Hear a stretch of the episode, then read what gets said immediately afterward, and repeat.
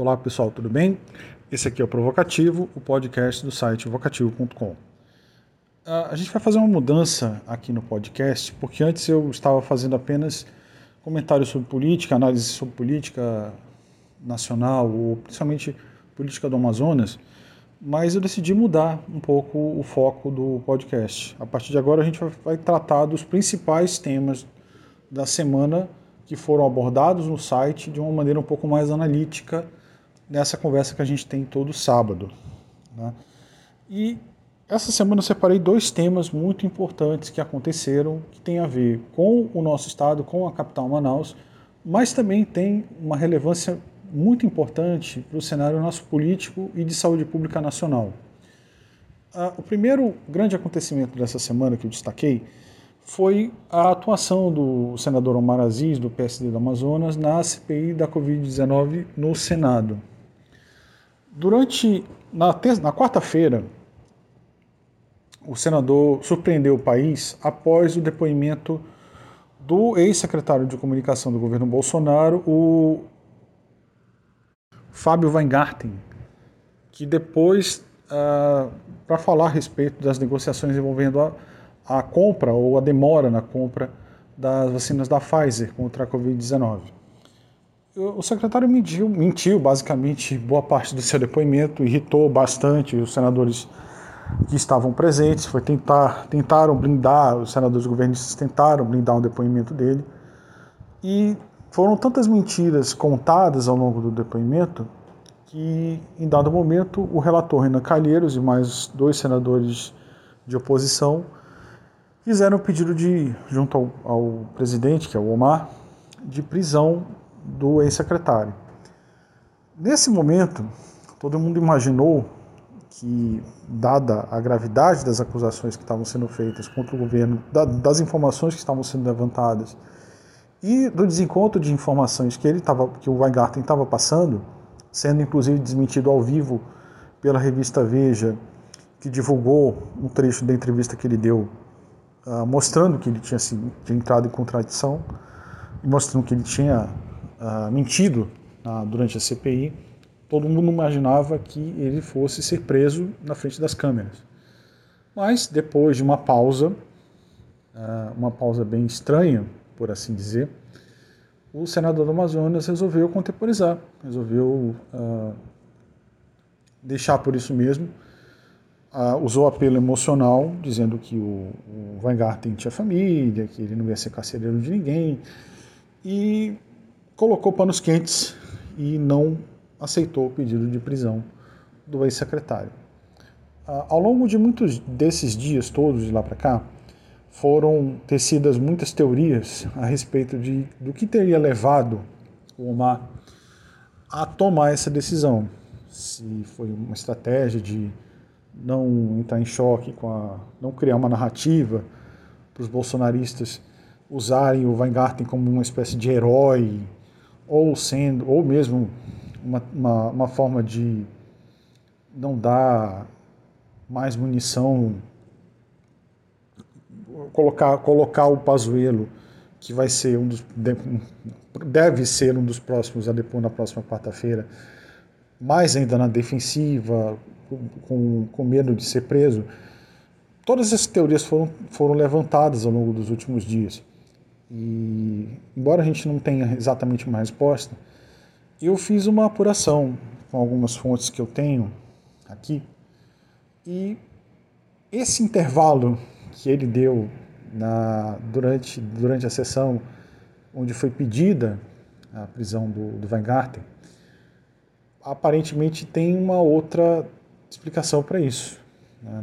Essa, esse, esse intervalo dessa reunião, ou mais precisamente uma razão ligada ao centrão, na verdade. Coincidência ou não, e aqui não se sabe, é apenas uma, uma é uma, uma resultado de uma apuração e uma, uma certa análise que eu estou fazendo. Uh, ocorreu aqui no Amazonas na Suframo, mais ou menos, no Conselho de Administração da Suframo, CODAM, ah, há 15 dias atrás, o secretário de Produtividade, Emprego e Competitividade do Ministério da Economia, o, chamado, o senhor chamado Carlos da Costa, uh, retirou da pauta do CODAN a votação de um, de, uma, de um projeto da LG na Zona Franca de Manaus que ampliaria, ampliaria a atuação da empresa e geraria vários, muitos empregos aqui, porque, uh, não sei se vocês sabem, viram na, na mídia nacional, a LG parou a produção de smartphones, ela não vai mais produzir, fechou uma fábrica em Taubaté e parte desses empregos vai vir para cá, para Manaus. Quando foi feita essa votação desse projeto, estava basicamente todo mundo imaginando que, olha, vai ser aprovado, vai ser uma ótima notícia. Sem nenhuma explicação, esse cidadão, esse Carlos da Costa, tirou da pauta esse, a aprovação desse projeto, que gerou, inclusive está no site essa, essa notícia que foi dada na época, que gerou muita indignação da bancada do, do Amazonas no Congresso, dos deputados feder, de deputados estaduais e da opinião pública em geral. Realmente pegou muito mal para o governo Bolsonaro essa mudança de surpresa desse secretário do Ministério da Economia. Ah, coincidentemente ou não, 15 dias depois, exatamente na quarta-feira, do depoimento do Weingarten, de súbito, o mesmo Carlos da Costa rapidamente mudou, da, com a mesma surpresa que ele ah, retirou da pauta anteriormente, ele aprovou, ele, ele colocou, voltou à pauta e aprovou esse projeto e acabou gerando comemoração, enfim. O investimento da LG vai ser de 325 milhões de reais nos próximos anos. Né?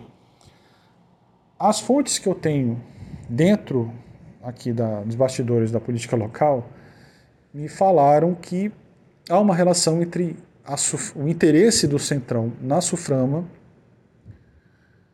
e prova, pode ter sido uh, uma negociação do PSD para aprovação desse projeto seria como se fosse uma, um sinal de boa vontade do governo para haver uma certa pacificação inicial desse depoimento do, do Weingarten. Não sei se isso se aplica a outras figuras. Né? Uh, há quem diga, há quem diga que o acordo é muito mais amplo do que isso, né? que o acordo seria para a substituição, na verdade, do superintendente da SUFRAMA, o general Algacir Antônio Pouzin, que substituiu em 2019 o Coronel Menezes, que saiu para candidato para a Prefeitura de Manaus ano passado, e é o superintendente desde então. as menções apontam que o Centrão tem interesse nesse cargo, como a gente, isso é público e notório, desde que o Bolsonaro fechou acordo com o Centrão há uma frequente uh, negociação por cargos do governo. É, só que essa negociação ela é muito, ela é muito dura para os dois lados, porque o Bolsonaro não quer entregar toda, todo o ouro para os partidos e os partidos também não querem é, aprovar tudo que o Bolsonaro pede sem que ele pague a fatura, basicamente. Então é, a gente precisa ficar de olho nesse movimento se essa, se essa, se houver, e há quem diga que ele será substituído nas próximas semanas. O general que atualmente é superintendente da Suframa. Então, a gente talvez existe a possibilidade, essas fontes estão apontando que esse movimento do Omar, na verdade, não seria do Omar, seria do PS, uma orientação do partido dentro dessa negociação do Centrão com o Bolsonaro. Então, esse, esse essa movimento de apaziguamento, de panos quentes do Omar na quarta-feira, pode ter sido, basicamente, uma parte desse acordo. Né? E a gente vai ver nas próximas semanas se essa, te essa tese, essa informação que foi passada vai se confirmar com a substituição da superintendência da SUFRAMA. Né? Vamos observar o que vem pela frente. Com relação aos próximos depoimentos, vai depender muito. Perdão, desculpa. Vai depender muito da decisão do ministro Ricardo Lewandowski, do Supremo Tribunal Federal, se ele vai conceder o habeas corpus preventivo para o Pazuello, que vai depor na próxima quarta-feira. porque basicamente é, o Pazuello é peça-chave, por exemplo, para a crise que aconteceu em Manaus em janeiro desse ano. Se o habeas corpus for concedido, o que hoje parece ser o mais provável, por quê? Porque o Pazuello, embora ele tenha sido convocado como a testemunha, ele é, ele é investigado. A gente sabe que ele é investigado. Ele era ministro da Saúde. Se, existe acusa, se existem acusações graves contra o ministro, contra, a atuação do governo federal e do, do Ministério da Saúde durante a pandemia, ele não é uma testemunha, ele é investigado. Então, basicamente, como o, o, o Lewandowski e, aliás, no, no, Supremo existe uma, uma jurisprudência para isso, e, e, provavelmente os advogados do Pazuello vão alegar que, por ele ser investigado em inquérito aberto no próprio Supremo, se ele, de, se ele responder as perguntas durante a CPI, isso pode municiar esse inquérito, isso seria o mesmo que ele criar, é, gerar provas contra si mesmo.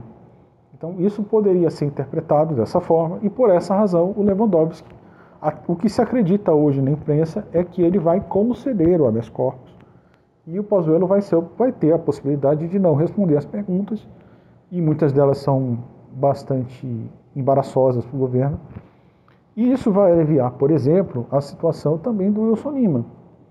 A gente sabe, ou uh, vai aliviar até a página 2, na verdade. Que basicamente a condução do Pazuello durante, da pandemia, principalmente no, no, em janeiro, ela é alvo de muita controvérsia. Quer dizer, ela é, é ela é considerada um, um ponto-chave para acusações futuras contra o governo. E o Wilson Lima, por ter sido gestor na época, já ter uma, uma denúncia contra ele pela Procuradoria-Geral da República, o, dependendo do teor das perguntas e das respostas do Pazuello, poderia incriminá-lo ou poderia complicar ainda mais a situação do Wilson Lima, que já começou, por exemplo, a ser alvo da própria bancada governista que começou a, a, fazer ataques contra ele durante os depoimentos dessa semana. Ou seja, como nós já, eu já tinha avisado aqui em outros, em outros episódios que o Lima ia ser alvo de ataque de bolsonaristas, ele continua sendo, ele vai ser ainda mais no decorrer dessa investigação. Então, nesse momento, o Wilson Lima torce desesperadamente para que o Pazuello não responda as perguntas.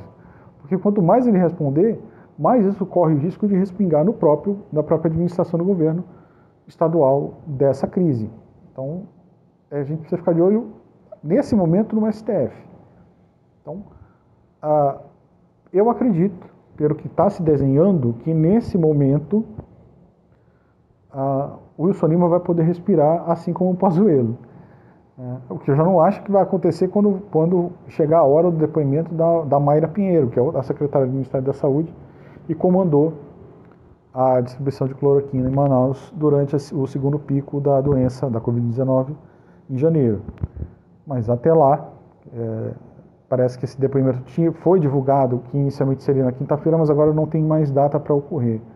E provavelmente ela vai ser ouvida como convidada, não vai ser nem como testemunha, então talvez ela tenha a, a, o direito muito mais, sem tanto, tanta necessidade de recorrer à justiça de ficar calado, ou até mentir, não sei. Então, nesse ponto, a gente tem que ficar de olho nesse momento no STF. Mas eu acredito que tanto o Pazuello quanto o Lima, por enquanto, podem respirar um pouco mais aliviados.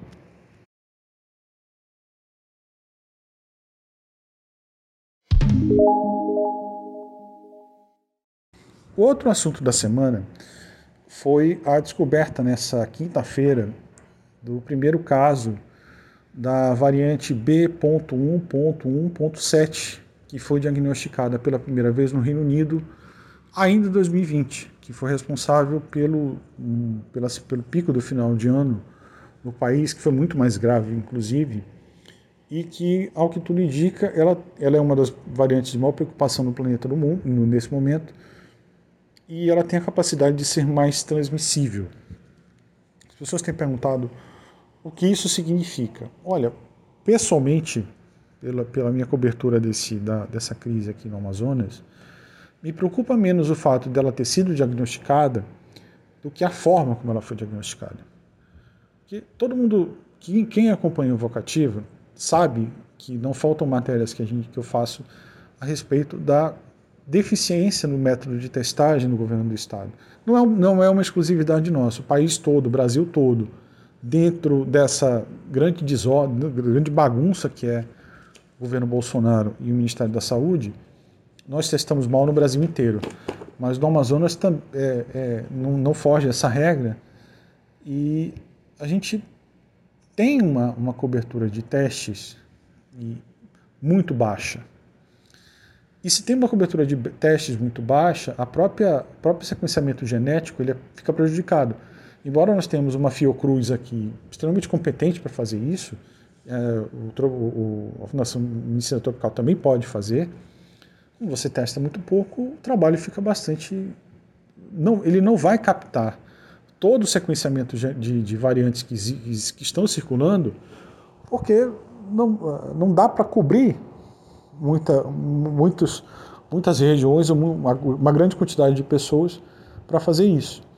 Se a gente constatou essa variante aleatoriamente, porque o cidadão veio de São Paulo, ele veio para um evento empresarial, e nesse evento empresarial, depois desse evento, ele se sentiu, é, ele foi participar de um evento de pesca também, pelo que entendi foi isso um, um, um evento de pesca esportiva e sentiu, teve os sintomas e foi até uma unidade básica de saúde, fez o teste. O teste foi no dia 24 de abril, ou seja, quase um mês já, e foi constatado que era a B117.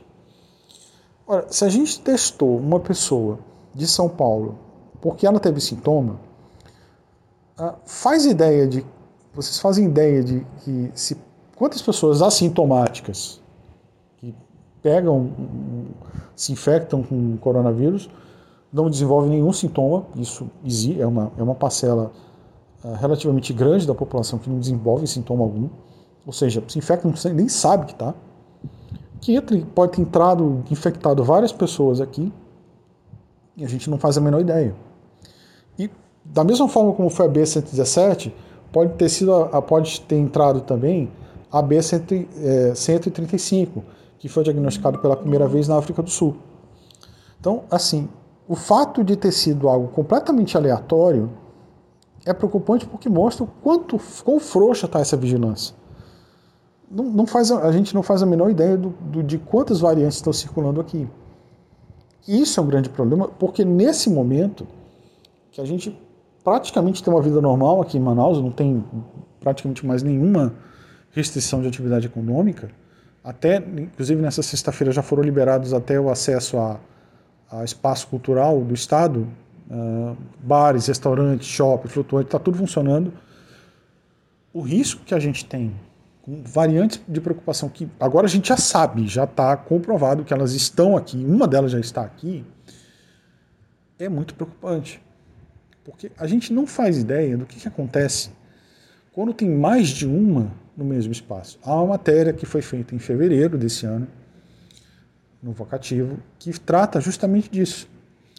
A gente não faz ideia do que, que acontece se você coloca a nossa P1, que foi diagnosticada pela primeira vez aqui, concorrendo, concorrendo que eu falo é o seguinte, infectando pessoas ao mesmo tempo que, as, que outras variantes fazem isso. Uh, não, eu não, não me consta, pelo, pelas pessoas que eu já entrevistei, nenhum lugar que você tenha mais de uma variante desse tipo e foi testado, por exemplo, como elas interagem com as pessoas. Será se a imunidade gerada pela P1 protege contra a imunidade gerada pela B117? Não sei. A, a B135 ela tem um escape de vacinas e um escape de imunidade, ou seja, ela consegue, ela diminui a eficácia das vacinas e ela diminui e ela é, é mais capaz de reinfectar quem já teve do que outras. E o que, que é pior? Essas variantes, elas estão evoluindo, elas já estão evoluindo. A P1 já evoluiu no, Rio de Janeiro para P.1.2. Ou seja, elas já estão ganhando novas mutações porque elas continuam circulando. Quando você coloca essas variantes no mesmo local, circulando com as pessoas, o resultado disso ele é imprevisível. E é aí que está o grande perigo. Porque não bastasse isso, a gente também tem um grande número de pessoas vacinadas aqui. Ou seja, o vírus ele precisa do ser humano para sobreviver. Ele, ele basicamente para existir ele precisa infectar pessoas. E à medida que você coloca barreiras para isso, seja da imunidade de quem já se recuperou, seja de vacinas, principalmente pessoas que tomam só uma dose, e continua o vírus circulando no meio dessas pessoas, a probabilidade de que isso selecione uma variante que escape dessas duas proteções é maior. Então, é isso que me preocupa nesse momento. É a gente não saber qual o resultado dessa corrida de variantes que é o que vai acontecer aqui em Manaus. Ou vai acontecer, eu não sei, mas pode acontecer. Porque você testa pouco. Ou seja, você não, não isola quem está infectado. Você só testa quem desenvolve sintoma. Então as pessoas que estão pré-sintomáticas ou assintomáticas, elas saem espalhando. Ou elas podem sair espalhando. E o vírus continua circulando cada vez mais, abrindo mais chance de uh, novas mutações serem selecionadas e elas serem mais perigosas ainda. Então, a minha, eu fiquei realmente preocupado com essa notícia. Embora eu não tenha visto mesmo destaque, um, tanto destaque assim, ela me preocupa bastante. É isso, pessoal. Essa semana que vem a gente volta. É, se tiver dúvida, sugestão de reportagem ou quiser entrar em contato por qualquer motivo, você pode procurar o Vocativo, tem as informações para isso. Fiquem atentos ao site. Na próxima semana o Provocativo volta. Um forte abraço para todos.